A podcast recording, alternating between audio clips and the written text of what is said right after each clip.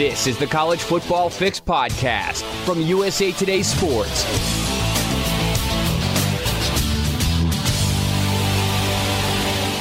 Welcome back to another episode of the College Football Fix podcast presented by USA Today Sports. Man, we got a lot to talk about today with Paul Myerberg. I'm Dan Wolken here. Paul, we got to get to the college football playoffs first rankings, which are just a joke of a process. We'll get to that. But first, I've got a question for you. One, have you ever been bitten by a monkey? And two, have you ever met a stripper nicknamed the Pole Assassin? No and no. I've seen monkeys in the zoo. Um, never, never seen a stripper before, Dan. Um, but I've seen monkeys in the zoo. Never been close enough to be bit by one. But um, we all remember the horrible, maybe we don't, but I remember very vividly, maybe like 10 years ago, 15 years ago, that like story maybe in Connecticut or New Jersey, the woman who owned a monkey, he went bananas and like bananas and like attacked the woman. Is this ringing any bells? This was a very formative, like early, I feel like, uh, not early, but maybe mid 2000s internet moment where this monkey went on a rampage. So anyway, um, I'm scared of monkeys being uh, getting attacked by one. I'm also scared of strippers who are so uh, have such a a platform that they have a nickname for themselves. You combine those two, Dan, and we're going to talk about this. I think it's one of the great stories to ever happen in the history of college football. It is without question the story of the year in college football. And I'm sure that most people listening are at least somewhat familiar with the way this thing went down on uh, Monday night. But just to recap, uh, Jeff Banks, who's the special teams coach at Texas, uh, apparently is uh, a significant other of a young woman who uh, used to be an exotic dancer. No judgment. It's a very legitimate, fine career. Uh, apparently, part of her act was a monkey when she was uh, doing this dancing uh, that was apparently so good that she was nicknamed the pole assassin. She was on Jerry Springer. Uh, that's apparently where she got some of her notoriety. And over Halloween weekend at the Banks household, there was obviously some sort of you know party or Halloween deal, a haunted house of some sort, as she explained on deleted Twitter videos. And apparently they've got this cage for the monkey in the back, and there were some kids or one kid you know 10 11 years old who um, you know wanted to go see the monkey and maybe got a little too close maybe stuck his hand where it shouldn't have been got bit. There was a rumor on the internet that the monkey's jaws had to be you know removed from from the child. And who knows like the veracity of all this. It's sort of in this weird space of a story that kind of feels like a rumor. And it's like oh my god this cannot be true. And then she's actually on Twitter defending herself. So something happened, which allows us to kind of get into it this way. But um, I guess the only thing I can deduce from this is that Texas is back now. Finally, Texas is back now that we have a assistant coach's stripper girlfriend monkey story to talk about. Yeah, there's so many um, apostrophes and possessives in there. It's the Texas special teams coaches significant others monkey. By the way, Dan, I learned this from Nova. If you want to approach a monkey, certainly a gorilla, like a silverback gorilla, or you come across one, this is for our listeners. This is this is free of charge. Um, you want to get down on one knee, lower yourself, basically debase yourself physically, and then lift up your hand with your hand, your your finger, making an upside down fist and lower your head. It's a sign of um, o- obedience. So necessarily, I, I, don't think this kid knew how to approach a monkey in the right way. Not saying he deserved what happened, but like you said, what has occurred here um, deserves a feature length movie, uh, 30 for 30, um, at least some sort of deep oral history dive into the story. I just think it's spectacular. There's so much happening here. Um, it really, we talked about the OU um, student kids getting up top and spying on Lincoln Riley. And I was like, wow, this is the best thing to ever happen. This puts that story to shame. So, in the sense that Texas is doing better than Oklahoma um, on this podcast, yes, Texas is definitely, definitely back. Um, there's a lot to talk about with Jeff Banks.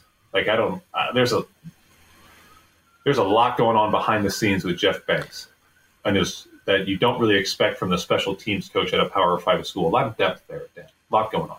Well, let me just say, I've only had one sort of face to face interaction with a monkey that I remember. It was a few years ago. I was on vacation. I was actually in Morocco and I was going up to the mountains to do some uh, camping. And there's this place in, I, I, I can't even name exactly where it is, but it's like this sort of road stop as you go over the mountains.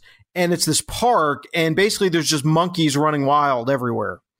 And everyone stops there and they got people selling peanuts and I have a video of it on my phone. And as this story was percolating, I was sort of going back through the pictures and the videos to remember it. And like you, you if you took a peanut, the monkey would take it right out of your hand, and the proficiency with which the monkey like opened the peanut and ate it was amazing to me. Because like, I mean, they crack that thing and take the nuts out and eat it in like three seconds. It was phenomenal work by the monkey. Um, yeah, you don't want to get too close because uh, those things are a little, uh, you know, a little unpredictable. Uh, but uh, I understand the fascination, like the kid fa- being fascinated by by that pet, um, and yet you know maybe just uh, lesson learned. As far as Jeff Banks, I mean, this is a guy, you know, kind of where we are in college football now. Special teams coaches can make a million dollars a year and like this is Jeff Banks. Jeff Banks is regarded, he's known across college football as one of the best recruiters out there, one of the best special teams coaches out there. He was at Alabama. It was a big deal when Sark got him to Texas. Uh, I, I mean, I guess the story will like eventually go away or just sort of recede into the background. I don't know if it helps, hurts, or whatever, but um, this is the lifestyle that your $1 million special teams coach is living monkeys in the backyard. If I had a million dollars, Dan, I was making a million dollars a year. Yeah, I would have some sort of small time petting zoo in the back. Exotic animals. I have a shark tank. I'd basically be a like a small scale James Bond villain with the amount of just crap that I would get. Just just spend, spend, spend on all this wacky stuff. I'm not saying man eating sharks, but I think it'd be awesome to have a hammerhead shark um, in a see through tank, like an aquarium in a room in your house. So credit to Jeff Banks. I think he used that money wisely. He could have invested in some CDs or like gone to, you know, going to Prudential and given his dude hundred thousand bucks to work with. He didn't. Um, he didn't. And credit to you, Jeff Banks. Also, a million dollars. If he if he becomes a head coach somewhere in a place other than Austin, where you know you got to really stretch your dollars, or you got to like make your dollars count. Just imagine what he could do if he was making three million dollars in Pullman. Yeah, uh, Jeff Banks has been mentioned as a candidate for the Washington State job. I, am not sure that this story particularly uh, helps him. Well, serious question. He is a Washington State alum. Serious yeah. question. Like we're like having fun, and this is a fun story, and it's fun to focus on fun things. But is this? Could this legitimately stop him from getting a Power Five head coaching job, or even just a head coaching job? Le- legitimately, the fact that he that this happened and that we're finding out. Well, I. Th- Listen, I think the only head coaching job that Jeff Banks is seriously considered for or would be seriously considered for is is at Washington State, where he is an alum, played for Mike Price, which is another uh, fairly hilarious circle to close on this, given what happened to Mike Price at Alabama. Uh, it's rolling, baby, it's rolling. And, you know, I think if you're Washington State, what you want in your next coach is maybe not so quirky. Like they've had quirky, they've had maybe too much quirky with Mike Leach. And then with Nick Rolovich, I think maybe the pendulum might swing back to a little more boring. This does not land in the boring category. So I'm not sure it like eliminates his candidacy, but I'm not sure it helps either. Good point. All right, let's uh, get to the playoff rankings. This was Tuesday night. I hate the playoff rankings. It offends me in many ways, just my entire sensibility about this process because the college football playoff is designed to be a selection after all the games are done, after the conference championships have been won. And we have seen now through eight years of the playoff, like once you get to the end, we understand it. It all makes sense. There's not really any controversy. And yet, what they do, because ESPN wants to draw a few more viewers on a Tuesday night, is they do this show and the rankings are fake and they don't really mean anything and it gets everybody riled up. So, what is everybody riled up about? Well, not Georgia at number one because that was obvious. Alabama number two gets some people mad because Alabama did lose to Texas A&M. People are upset about Cincinnati at number six. There's a few more things that, that people are upset about. Certainly, Mike Aresco, the commissioner of the AAC, is very mad that uh, Houston and SMU are not in the rankings, which hurts Cincinnati's prospects of potentially getting into the top four. I guess sort of the bottom line for me is I just don't care about any of this. I wrote a column basically just saying ignore it, but we can't ignore it because it dominates the conversation. So, what was your main takeaway? Did you have any like major problems with what the committee did? No, I thought they would put Alabama two. Um, that's what I predicted on Tuesday morning, so I don't have a problem with that. I thought they'd have Cincinnati four. I never thought Cincinnati would finish in the top four, but I thought it would be a representative way to to um, show the right amount of respect for a program that has been really good for three, four years in a row, and, and you know has two Power Five road wins, one at Notre Dame. So I, I thought they would put them fourth. Um, I really like that Oregon was ahead of Ohio State. We all know that's not going to stay, but it does say to me, or it tells me that Oregon at 12 and 1 is going to have a really good case to get it. So, just early takeaways. I had nothing. Uh, Cincinnati shouldn't be six to me, but like you said, like in 2014 and 2015, I like I've kind of spent all my outrage on these playoff rankings, like in the first year or two. I don't really care anymore. Like you said, it's it's ultimately meaningless.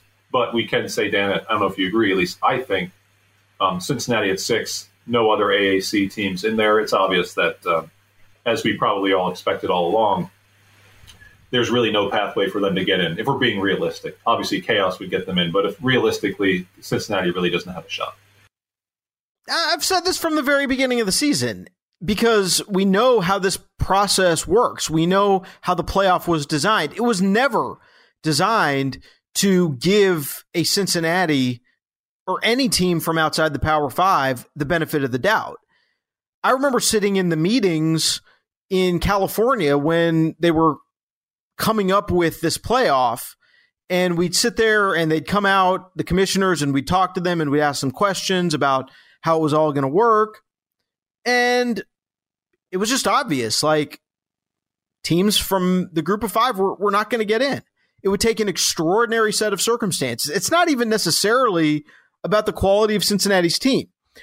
They have a good win over Notre Dame. No question about it. Uh, I think Notre Dame is is a good team. They're not a great team.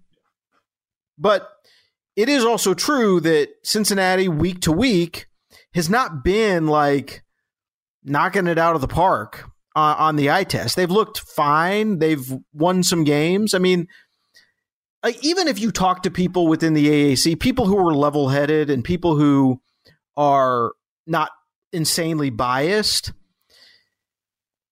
I don't hear some like great regard for Cincinnati. Like that, oh my God, this is like the most unbeatable team we've ever seen in this league. Not not the case. I mean, frankly, some of those UCF teams may have been better than than the Cincinnati team. They've been fine. They've been good. I don't have a big problem with them being ranked sixth. I, I, but it just is what it is. If there's a bunch of other chaos and teams losing, maybe they find a way to sneak in there, but it's unlikely. And that's the way the system was designed. It is working as it was designed to work. Right. That's the point. It's not working. It's not like jerry rigged and manufactured at this point to keep Cincinnati out. It's the way it's always been. I think the pathway in Dan is um, like again trying to be realistic and not saying Alabama is going to lose to New Mexico State or whatever. Georgia beats Alabama by 14 in the SEC championship. Yep. Alabama's out. Um, Ohio State loses again or loses to Wisconsin or Minnesota in the Big Ten championship? Unlikely. Unlikely.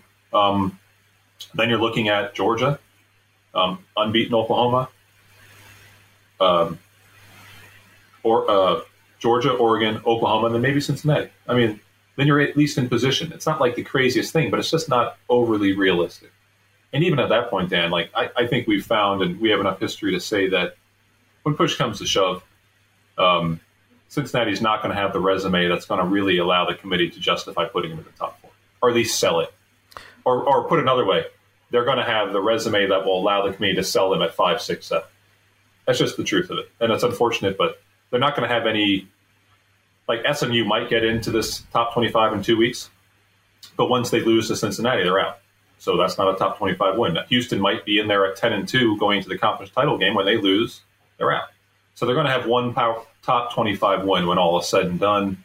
Oklahoma's going to have three in the next month. It's just not. It's not sustainable. It's not any kind of record that's going to have you move up from six into the top four. And by the way, you still got Michigan State. I mean, they they're unbeaten. They're number three. Uh, they they've still got everything to play for here. Even Michigan at number seven, very very tough loss last weekend to Michigan State on a number of levels. But what happens if they do beat Ohio State and somehow, you know, either lose the division on a tiebreak or win the division? Like they're still in the mix. Uh, and probably, frankly, ahead of Cincinnati because they just have better wins. And um, I, I, don't necessarily know if that's fair or not, but I, I, I do think that that's kind of the way people look at it. Now, let's discuss Oklahoma for a second. There was a lot of hubbub on Twitter when they were revealed as the number eight team and a lot of praise for the committee because they're evaluating Oklahoma not just based on the record, which is 8 0, but on the eye test, which has not been necessarily kind to Oklahoma on a week in and week out basis. But the way I look at it, like, to me, Oklahoma's still got a great chance to get in and frankly would pass a lot of these other teams because they've got Baylor coming up next week. They've got Oklahoma State coming up after that. And then they've got a Big 12 championship game. They're going to be playing three straight really good teams and also Iowa State in there too. They got to beat them. Iowa State, that doesn't have as much luster as it did early in the season. But to me, they've still got opportunities. And if they get through all these games and they're undefeated, they're getting in the playoff, whether we like it or not. Yeah, I thought there was something a little bit lazy about last night. And maybe then, like, they did mention this last night, and I think that maybe it was something at least I overlooked. This is such a new group of committee members. Like, there's the most turnover ever. I know Willingham is back after doing it before, but it's such a new group. It felt a little bit lazy um, to rely so heavily on head to head as good as it, as much as it might make sense. A little bit lazy, maybe to um, uh, you know rely on the eyeball test with a place like Oklahoma because Oklahoma is still nine and zero. Oh. They've got seven Power Five wins. I mean, seven Power Five wins. That's legitimate number of wins. I know they haven't looked the part against Kansas. They struggled against Nebraska. I thought putting them at eight was a little bit was a little bit much. I mean, when I made my projection going in, I thought they might be fifth or sixth ahead of Ohio State and ahead of Oregon because they have all those Power Five wins. Um, they've clearly been improved since Caleb Williams took over. So um, the important thing, like you said, is that they'll get in at 13 and 0. I mean, they're in at 13 and 0. Just point blank, they're in, no doubt about it. I don't even care what happens elsewhere. If you're 13 0 in a Power Five and your name is Oklahoma, you're getting into the top four. But I thought eight was a little bit of a push. Um, I don't. I just, you know, I, again, you can't complain because it'll all work out. But I had, I would have had them higher, personally. Yeah, and on that note, I think it's pretty good news for Oregon that they're sitting there right now where they are because they have that loss to Stanford. There were some extenuating circumstances in that game, including Joe Moorhead not being there as the offensive coordinator to call the plays. He was sick uh, for that game and, and didn't play, and it might have affected what happened. You never really know. But that win over Ohio State and Columbus is very, very bankable for them. It's it's obviously very valuable. It has kept them ahead of Ohio State in the he- because of the head to head, and I think it sounds like it seems like to me the committee has a lot of respect for Oregon, and if they continue to do what they're doing and win a very mediocre Pac-12, you know, if they get through the game against Oregon State, you know, if they get through the Pac-12 championship, I think, I think they're in pretty good shape. Yeah, I mean, I don't think they're going to stay ahead of Ohio State permanently because Ohio really? State. Really? Yeah, I don't. Okay. I don't because I think Ohio State's got Michigan. Even if they both go undefeated. You mean if they both run the table? They're Ohio, not going to head to head. Ohio State will have beaten Yeah. Michigan State, Michigan, and then Iowa, Wisconsin, Minnesota, right? Oregon, Correct. Oregon legitimately might have might, might not have one top twenty-five win, other than Ohio State. Like certainly might not have one the rest of the way, depending who they play in the conference title game. Am I right? I mean, the, the South winner might not be in the top twenty-five. Yeah, I mean, it's not going to be a great schedule with a lot of big wins coming down the stretch. Yeah, so I don't want to around that. I don't want to contradict myself from before. I still think Oregon gets in at twelve and one. I do because I think that Ohio State win as Ohio State stacks wins. I mean, obviously, looks better and better. Um, I just don't know if they're going to stay ahead of Ohio State. I think Ohio State at the end is going to have a nice resume. Um, I think they made a good point. They on- they- I think they have. A, they made a good point on the broadcast last night. I can't remember if it was McElroy. It might have been Rece Davis. Everyone is allowed one slip up. It's like when you do it twice that it becomes a trend.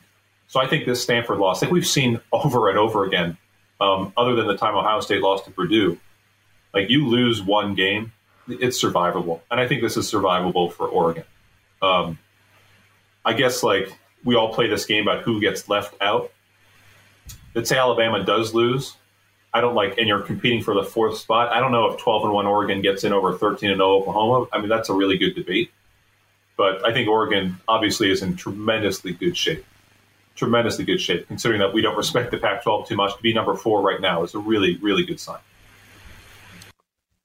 All right. Well, I'm sure we'll have more to talk about next week, depending on how much movement there is. But uh, we don't like these rankings, but they're there. We talk about them, we analyze them, we move on. Big news in the coaching world Sunday night, Gary Patterson was essentially fired at TCU. They they termed it a mutual parting of ways, blah blah blah blah blah blah blah. But they offered Gary a chance to finish the season. He is not taking that. He is leaving. He is gone from TCU. Jerry Kill is the interim coach.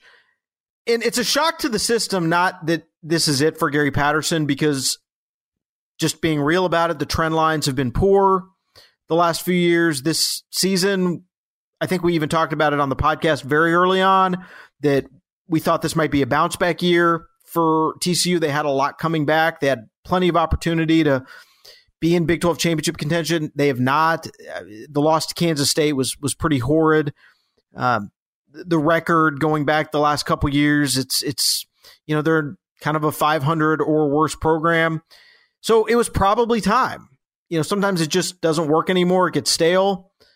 But it's sad and it's a terrible commentary on just sort of where we are that that Gary Patterson, like the guy with a statue in front of the stadium, the guy who got them into the Big 12. I I, I remember like my first interaction with Gary Patterson goes back to the beginning of my career when I was working at the Colorado Springs Gazette covering Air Force and TCU was a a new member of of the Mountain West having literally just come in from Conference USA and they joined they they leapfrog from the WAC to Conference USA to the Mountain West. And I remember they came in and just ripped Air Force a new one. Like it was a they were on like a different level. And then the next several years you saw TCU they're they're beating Oklahoma. You know they're winning conference championships. Then they sort of get to the level where they take on Boise and they start beating Boise. And then they go to the Rose Bowl, right? And then they get into the Big East and the Big 12 and like then they almost win national championship and just an incredible run for a coach who not not just transformed a football program, he changed the entire school in some ways. Like TCU is a good private school with a good reputation, but people know TCU now because of what that football program did. And for it to just sort of end like this with a midseason firing and he's mad and he's probably going to try to coach again and and you don't have the the goodbye ceremony and and the flowers for everything he's done like it's it almost boggles the mind that this is how it ends. Yeah. Um, Patterson's the only coach I've ever interviewed naked. He was. I mean, I had clothes Hello. on. I had, I had clothes on. He he was naked. It was a post game. It's the end of an era for me personally. So it was very sad. Um, I think uh, he really changed the. He, he was a game changer, um, not just from his defensive philosophy, but I think he altered the power structure in the state of Texas, um, and he drew a lot of uh, of, of like just sway away from Austin and College Station. I think he really had an impact on what the Big 12 looks like today. Um, clearly had an impact on what the, the entire Lone Star State looks like. Um, so yeah, his impact is legendary. He's a Hall of Fame coach in my mind. Um, you know, but we kind of you, you kind of mentioned it. Uh, TCU has probably no worse than the fourth best roster in the Big 12, and very likely the third best, depending how you feel about Oklahoma State and maybe about Baylor. Um, it's a very talented football team. Um,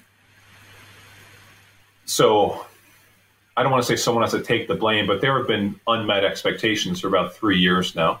You would think Patterson, like you said, would be the one guy or one of the few guys who get a chance not necessarily to see it through to see if he can turn it around, but at least see things through to the end of the season.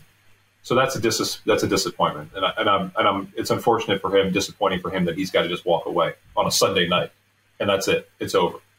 Um, but he will coach again, Dan. Like he will coach again. He may coach as soon as 2022, but I would bet um, a significant pile of money that he's coaching somewhere, period, in, in the near future. Yeah. So, so the whole thing is interesting because it felt to me at the end like Gary and and like personally, I really like Gary a lot. I mean, he's you and I and all the people in our business if there is a a college football coach who like if you could just sort of sit down with them across the table and just have a conversation about whatever, he's at the top of the list because first of all, he's just interesting and he's got other things that he's interested in besides football. Even though he is like the stereotype of the intense, you know, red ass football coach, he's also like super interested in other things. We he and his wife would go to Africa all the time to do like, you know, photo safaris and things like that and scuba diving. And eh, he's a, you know, country music songs that he wrote. And like Gary's got a lot of stuff going on, really smart guy. But it did feel like, even though he evolved on the field, you remember, you know, he had one bad year and then he went to the spread. Trevone Boykin moved him from, I think he, Trevone Boykin was a receiver and made him a quarterback. And then they and they put him in the spread and it was like magic. And you know they they have they were co Big 12 champions and and you know could have been in the playoff. They destroy Ole Miss in in the uh, Peach Bowl that year. So he was flexible in terms of football stuff but it felt like maybe he just didn't understand sort of the evolution of NIL the transfer portal how to talk to kids um, the you know the the activism, the the racial reckoning that we went through last year. He was just sort of ham handed in in dealing with and discussing a lot of these things, and that maybe he had sort of lost his connection to the locker room. So I think if he is going to coach again, like that's what he's going to have to deal with. This is a different generation of kids. And you know, I talk about this all the time with administrators, especially ones who are looking at coaches to hire. And there's just a different model now. Like emotional intelligence is a huge part of the job. Understanding how to connect to to a, a Gen Z athlete. And I think that's where Gary sort of maybe lost his edge a little bit, or maybe he just stayed too long. I don't know. But I I just personally don't think any other coach in the country could have done what he did at TCU, given the you know where they started out conference wise, facility wise. He just had that chip on his shoulder. He had that drive. He had that that thing that he was constantly trying to prove that they could do it there, and he did mostly until these last few years. I don't know if they're going to do any better. It seems like Sonny Dykes is the guy they they want to hire, and maybe they're going to be in this competition with Texas Tech to see who hires Sonny Dykes. Is that the answer? I don't know, but it's a good job now and I think all the pressure's on that administration because you just fired the best coach in school history. Yeah, I think you can make the case. I mean, there aren't that many jobs open right now. Who knows what opens? But it's clearly the third best opportunity open right now. Um, the Sonny Dykes things is really interesting. I don't, I can't say that I have any any like legitimate insight into it or into his thinking, but I do know that uh, it's it's like complicated for a lot of reasons for him. Uh, one being that I mean, he's made SMU's whole thing that we own Dallas. DFW is our backyard. We're the Metroplex team. So you start going to TCU. I don't think you're being disingenuous necessarily. It's not like SMU can't continue to brand themselves that way, but all of a sudden you're seeing the same recruits going into the same high schools, seeing the same high school coaches, making the same pitch, but about this other school who, by the way, happens to be SMU's big rival. I think that makes it a little bit interesting. Not to mention that him and Gary Patterson are, are close. And Patterson gave Sonny a, a, landing spot when he was fired at, at Cal, and, and, he came over and, and, worked as an analyst before getting the SMU job. So it's, that's complicated, not to mention the fact that Texas Tech offers the opportunity to, to continue a family legacy. So I don't know where he's going to choose, but he's going to have those two options. Um, I think the important thing that TCU can do um, when it comes to Patterson find a way to honor this dude a little bit. I know they have a statue out there, but find a way to, to maintain a relationship. Like I'd hate to see Gary Patterson stay away from TCU for five, seven, ten years and and you know have some sort of rancor between the two of them. Unfortunately, you know, Gary, it's highly possible that there's going to be a grudge for a very long time. I think that's also yeah, it might take a while. Yeah, I think it might take a while to repair. Hey, so really good point about him trying to adapt. Like I know he wants to coach still because this is what he is. It's what he does. He definitely yeah. going to try to. He's only sixty one. Yeah, I think he's got yeah. he's got miles left. Um, like if you're just going to try to look into the future, I, the way it ended, like you said, the the uncertainty about whether he's able to connect with people or connect with these kids or how well that he has done it at TCU. Um, is this a group of five job that he's going to take? You know, is he going to get hired at, I mean, Texas State? something like that, or can he aim? No, I don't. I don't think you go down to Texas State. I don't. No, I think you have to wait for. I mean, honestly, like I think there's probably lower end Power Five jobs that would love to have Gary Patterson if if and when they come open. So we'll just have to kind of see where the where the coaching carousel trickle down comes after you know after USC and, and LSU figure out what they're going to do. Um, wanted to mention it's been a weird week with coaches talking about recruiting and how they recruit. First of all, Dan Mullen, Saturday after they get blown out by Georgia, and then again, it is typical Monday presser. This conversation around the Florida fan base has been about Dan Mullen's recruiting. Now, I think this narrative is a little bit overblown because, I mean, you look at Florida's recruiting classes under Mullen in the last few years, like they're top 10 classes, right? They're just not recruiting as well as as Georgia hardly anybody is. In fact, the only school that's really even in, in that class would be Alabama. So I, I don't know if that's totally fair that that Mullen is is not into recruiting or not invested in it. But I will say this: when the whole conversation is about the talent deficit and the recruiting deficit, you can't avoid the conversation if you're the head coach. You can't sort of brush it off or get defensive about it. Dan is so defensive about this that he shut it, tried to shut it down. I'm not talking about recruiting during the season. You can find a dozen examples where he's talked about recruiting during the season after wins and what it means when they win. And you just have to be smart enough to know when to address your fan base and how to talk to your fan base. On the other end of that spectrum is Jimmy Lake from Washington. And it's been a bad year on many, many levels for Jimmy Lake at Washington. Frankly, I just am not seeing anything positive coming out of there. But he is asked about uh, the recruiting battles with Oregon. Washington is playing Oregon this weekend. And this is his quote that is way more pumped up than it is. Our battles are really the schools that we go against have academic prowess like the University of Washington, Notre Dame, Stanford, USC, we go with a lot of battles toe to toe all the way to the end with those schools. So I think that's made up and pumped up in your world. In our world, we battle more academically prowess teams. um, hey, do you have um, do you have the response from Oregon's president in front of you, from Michael Schill?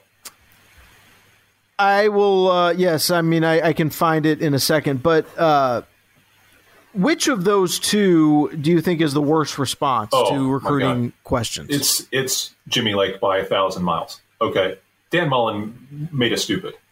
Like, I don't understand this part of the like communications inside athletic department's job. Okay, a they never get back to emails and all that stuff or phone calls. That's a different story. It seems to me like your job as a communications expert, whether you're working at Microsoft or in Gainesville or you work at you know Publix, you got to like prepare your dude to answer any question that he could get in that public setting. Like, how are you letting yes. Dan Mullen go up into that table and letting him even begin that question before you dive across the podium, knock the microphone off, or like flip the, the light switch and turn the power off? You can't answer that question in that way. It's so dumb. It's so self defeating. It doesn't make any. All you have to say, Dan, is we recruit every day. Recruiting is the lifeblood of our program. Every day we go out looking for people who want to be Gators. We want people in this program who want to be great. We want to build a roster that can win a national championship. Anything less than that is not uh, sufficient. And that's why we recruit every day, all day, all year long. It's not that difficult. What Dan said was really, really stupid. But what Jimmy Lake said is colossally dumb, just colossally dumb. And it's also wrong. Um, if Washington, yeah. it's just wrong. The answer to that question is, you know, we feel like we have a lot to sell here at UW. We're in one of the great cities in the country, one of the biggest cities in the world. Um, we feel like with our academic background, with what we can offer in terms of NIL opportunities, that we're a place that really can't be beat for prospects on the West Coast. Why would he say that?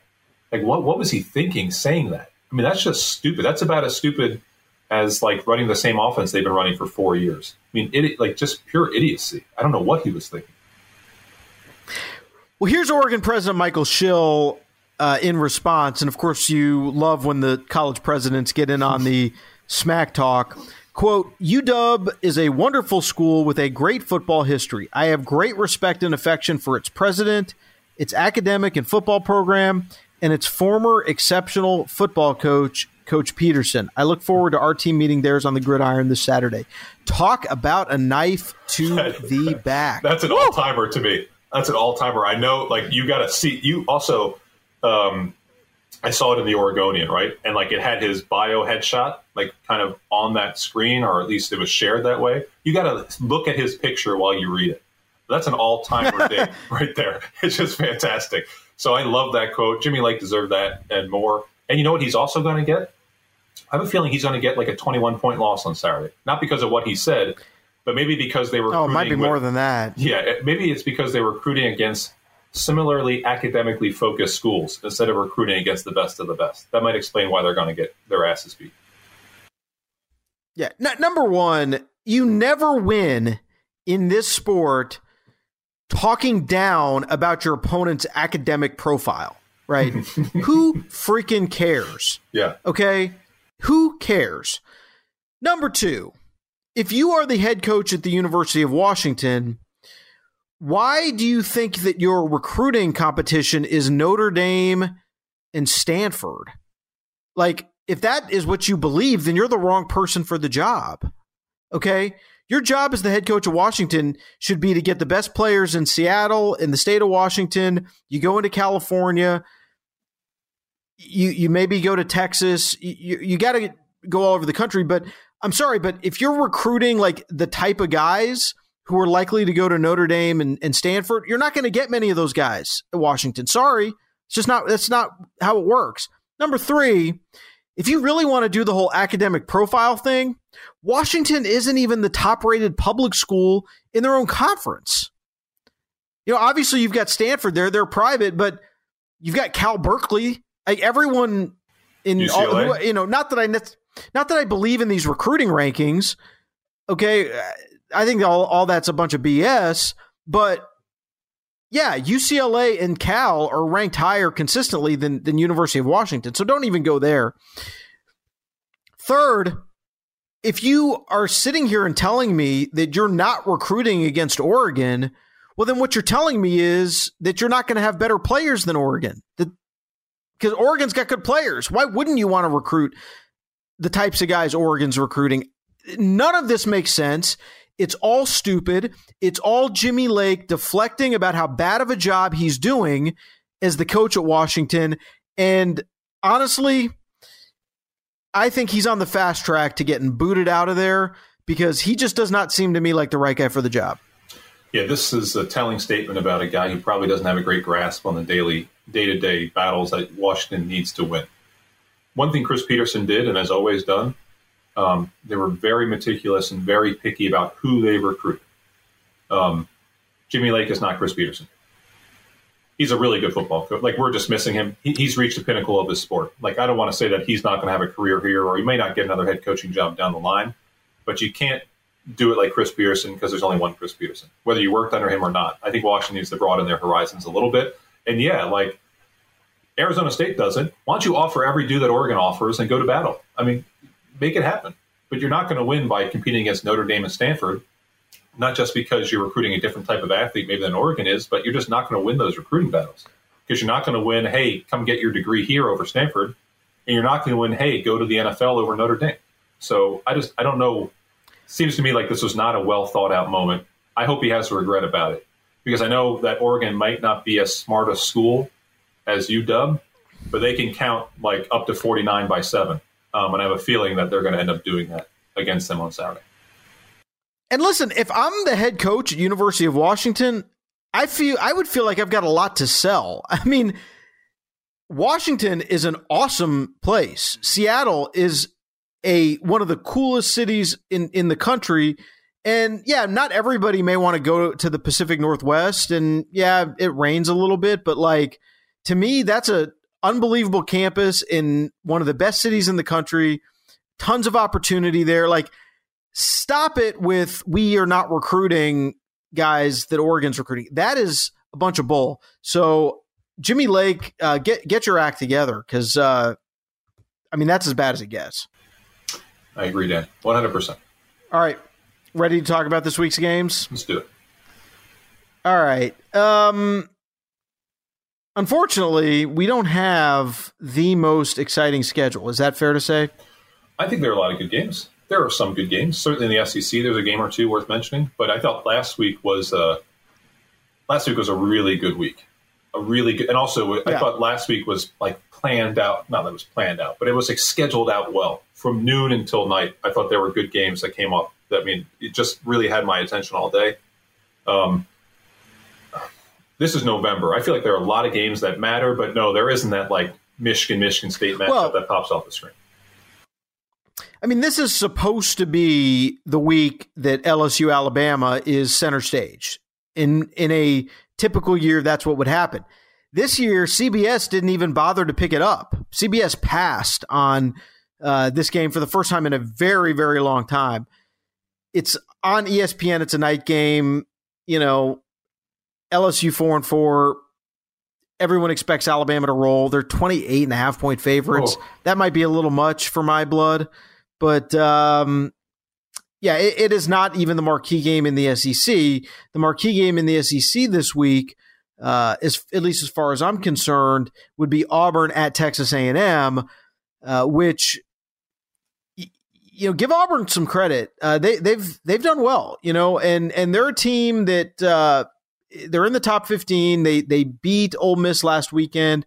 They they've hung in there. You know, they they obviously are not in the category of of a Georgia. You know, they they they had the loss at Penn State, which was a very competitive game, but you know they they won at LSU. They've beaten Arkansas. They've beaten Ole Miss. Um, they found ways, and I actually think this is going to be a really intriguing game uh, because uh, A and M, you know, we have not really paid a lot of attention to them since the Alabama win. They have not had, uh, I mean, they've only played Missouri and South Carolina, but they are getting it together at the right time. Auburn's gotten it together at the right time. I think this is a good one. Yeah, I think so too. I'm I'm, I'm, impressed by Auburn. I really am. I, I did not think that they were going to. And look, they could finish seven and five. The schedule is brutal, just to be honest. But I thought this was a six or seven win team in the regular season. I just didn't like the makeup of the roster. I didn't know what to expect from Harsin. So I've been impressed by them and also by Bo Nix. I mean, I thought he came onto campus with way too much hype. And that's not a, a knock against him. There was just too much surrounding him. Um, and the expectations were too high. But he's starting to put it together. Um, he's a little bit of a, of a wild card, which I like. Um, but you saw against Ole Miss, I mean, he outplayed Matt Corral by miles. So when he's on, he's a difference maker for Auburn. Um, this is a New Year's Six game to me. I mean, technically, both of these teams could win the West. I mean, it's technically true. I mean, Auburn could run the table, beat Alabama, win the West. A and M could win out, and Alabama loses to whomever, and they win the West. But to me, this is a New Year's Six game, so there's a lot of implications, um, and uh, obviously a lot of meaning in terms of how the top 15 or so shakes out of the playoff. But I expect this one to get um, to be unpredictable and to be fun. Um, so I don't blame CBS for taking it. I think this could get really high scoring, and, and I think that uh, I'm going to take A and M, but Auburn's hard to peg down. I have no doubt that they could win this game. Yeah, I think I would take A and M as well. You know, there, there's maybe something to playing a bunch of emotional games in a row, and and this might be the week that Auburn lets down just a tad, and A and M I think is going to be pretty well uh, prepared to play that game emotionally. They they've this is a good week for them to sort of be up after a couple easy wins. Staying in the SEC, Mississippi State at Arkansas. Obviously, the committee's got a lot of respect for Mississippi State. What were they, sixteen, something like that? Yeah, that's great. Um, Seventeen. So you know, especially for a team that that's got a loss to Memphis. Um, you know, they they they have got a barely escaped Louisiana Tech in the opener. They they lost at home to LSU, but but they've got good wins. They won at A and M. They, um, you know, they they just destroyed Kentucky last week. They're, they, in some ways it's it's it's typical of the Mike Leach experience, where you just don't know what you're going to get from week to week. You're going to have bad losses, but you're going to have good wins. Uh, their offense does seem to be coming around, though. Yeah, they are. Um, like we don't want to keep talking about the rankings, but if you put Wisconsin ahead of Iowa, you kind of had to put Mississippi State ahead of Kentucky. Besides, I mean, just like even more so than Wisconsin, like you said, they've got good wins. Um, I just don't think they're that good. I, you know what I mean? I just don't think they're that good. I just don't. Um, so, you know, I just don't know what to make from from week to week. I, am not in love with this team. I think Will Rogers has played really well. I mean, last week he completed like 90 something percent of his throws. He's got arm talent and Mike Leach can always dial up, you know, 40 points on any given Saturday. But I'm just not in love with this team, Dan. I just don't know really what to make of them. I just don't view them as a really strong contender in the SEC. One game I'm really going to be keeping an eye on is Liberty at Ole Miss. Hugh Freeze going back to Oxford. This game was on the schedule already when Freeze took the job at Liberty. Um, I mean, just given the way that Hugh Freeze left uh, or was fired from Ole Miss, it'll be interesting to see what kind of response they they give him in Oxford. I, I have no idea what to expect. Yeah, what do you? I mean, honestly, I don't think they can boo him. They're not going to boo Hugh Freeze, right? I mean, look, they had some good years, but he is pretty responsible for that program going in a tailspin it, until Lane got there. So I, I don't know. I, I, it's hard for me to see him being a beloved figure among the Ole Miss fan base. No, definitely not. And he's not going to get like a parade. But I just I don't know if he's going to get booed. That's a great question, though. That's a great. I'm, I'm interested in that. We'll see if that comes up on the broadcast. Interested in seeing what kind of reception he gets. Um, we can talk. Liberty's been just, slightly disappointing. I think so too. Look, yeah. they, they they're seven and two, but they've got bad losses and they don't really have any good wins. That's a that's a measure of the schedule, and that's unfortunate. But um, we you spoke about Auburn getting like just feeling down emotionally heading into this week. You nailed it on Ole Miss last week. I just thought they were flat. Yeah. So what you're seeing from Ole Miss is a little bit return to to mean. Certainly for Matt Corral, you can kind of kiss those Heisman hopes goodbye at this point. He's been he's been pretty average for four or five games in a row. But this is um, it's kind of a get right game for Ole Miss. You know, they're obviously much more talented than Liberty, and I think Lane Kiffin does not like the idea of losing to Hugh Freeze. So I think they're going to come out fired up. Um, so they're going to roll. But to me, that's not as interesting as Hugh Freeze on the sideline. I like to see how this goes. Michigan State has got a uh, tricky one at Purdue. Purdue's not bad, five and three. Purdue has been a giant killer in the past, an upset specialist type of team in the past. Michigan State, I mean, Mel Tucker, they just keep doing it. You know, they, they got outplayed for long stretches of that game against Michigan, but they just figured things out as the game went along. I mean, Kenneth Walker, like, honestly, I had no idea who he was coming into the season. Why would I? Like, he had been sort of a okay player at Wake Forest, goes into the transfer portal, and all of a sudden, I mean, he's just a, a absolute beast right now running the football. There's something about Michigan State that that makes you feel like maybe they're not quite as good as as where they are right now, but the results speak for themselves. I mean, they are just a tough, physically and mentally uh, team that you you really got to beat. You've really got to beat, and I would love it if they are ten and zero oh going into Ohio State. That would be an awesome spectacle and a great game to to watch on November twentieth. But um, this is one where they better you know have have full attention on Purdue because Purdue can jump up and bite you. Yeah, they need to be focused. Um, I don't think Purdue is necessarily that great, but yeah, they have a track record of, of, of winning these sorts of games. Uh, one yeah. thing that you got to say about Michigan State is, like you said, I mean, I like we were writing about Michigan, Michigan State. I had written Michigan wins at some point around like 245. I just assumed they were going to win. They were in control of the game. Um, so there's a mental toughness to Michigan State that obviously we can't overstate or, or undervalue at all. So um, this smells and reads like a trap game. But as we've seen, like second half against Nebraska, somehow winning that game. Uh, second half against Indiana, when things were really sluggish, um, they find ways to win games and stay on top of things mentally. So I don't think they're going to slip up against Purdue um, from a mental perspective. But like, I just feel like Michigan State like could lose any game at any time, not because they come out flat, but just because look, they're outperforming. They're outperforming at eight. No, they shouldn't be eight. No, just from a talent, uh, experience, uh, you know, tenure for Tucker, just year two, first one, a pandemic year. They're outperforming and outkicking their coverage at 8 0. Part of me feels like they're due to take a loss before Ohio State just because I just don't know how this team can be 10 and 0. You know, so um, let's just say this like everyone thought Michigan State was not going to be that good, right? They were picked last in the East going into the year. So it's not like, you know, I was the only person to think that they were going to be shitty. I did think they were not going to be good you know, and they are doing a lot better than I thought. But they're going to lose at some point. It could be before Ohio State, you know, just from what I've seen with my own two eyes. Yeah, it's hard to sort of live on the edge like they have every single week, and at some point, you know, you, the the ball just doesn't bounce your way, and that may be coming for them. Uh, it'll be an interesting game, though. L- let's move over to the ACC really quick. Not that the ACC right now is dominating our uh, thoughts, but I do think there are a couple interesting matchups. You got Wake Forest, uh, who's sitting there at eight zero. You know, I don't think they can do enough to get into the playoff. Now, it look if they end up undefeated, it'll be interesting to see kind of how how they fit into the mix. But they just don't have enough good wins. They go to North Carolina. They're only a two and a half point favorite. I mean, that just sort of sort of shows you the state of play. Now, this is not a conference game. I don't believe. I believe this no. is a non conference game. Yes. Right. Yeah, it's, it's a, a non-conference, game. game. Don't, we don't even can't even explain it, but it's a non-conference slash conference game.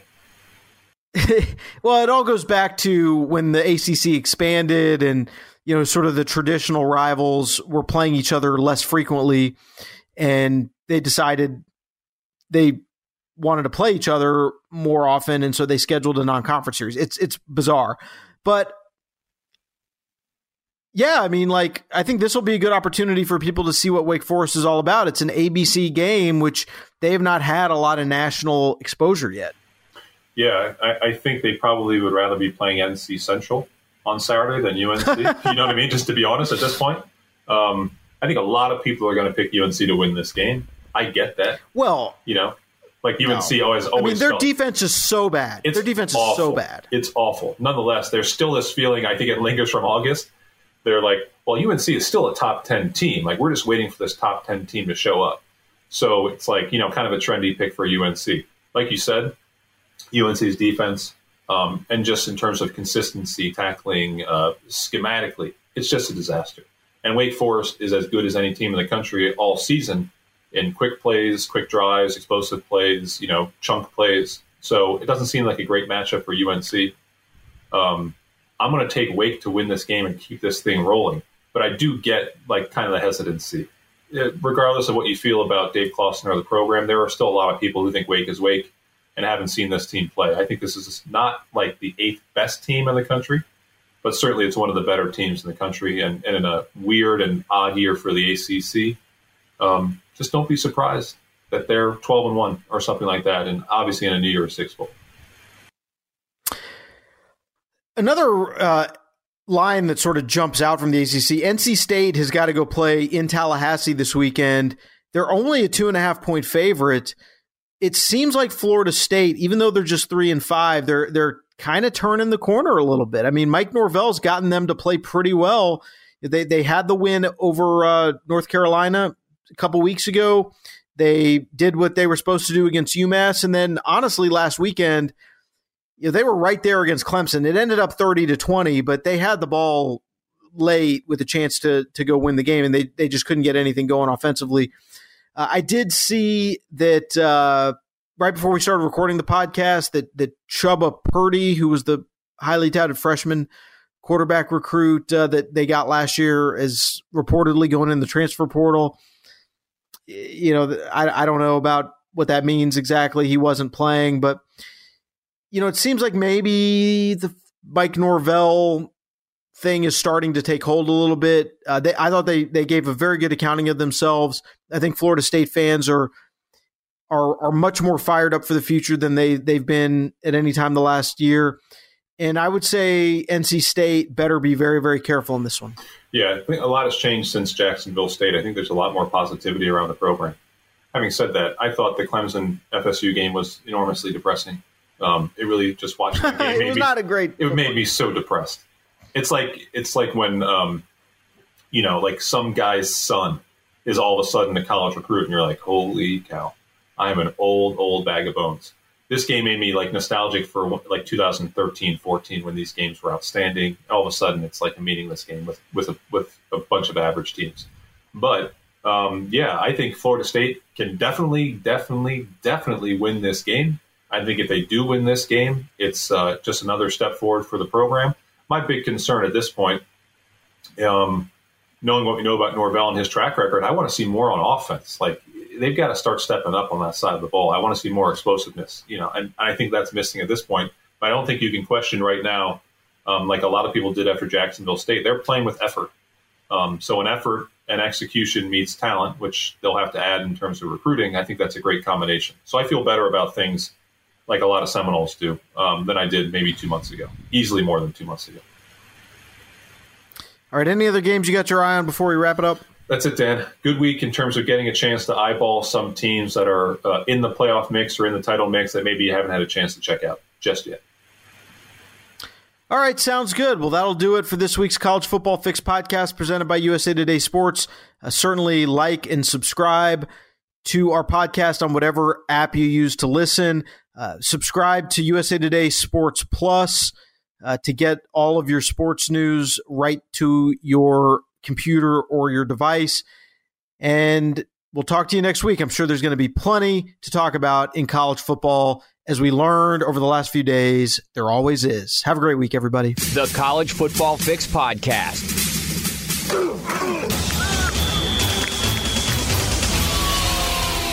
With Paul Myerberg and Dan Wolken. This is the College Football Fix Podcast from USA Today Sports.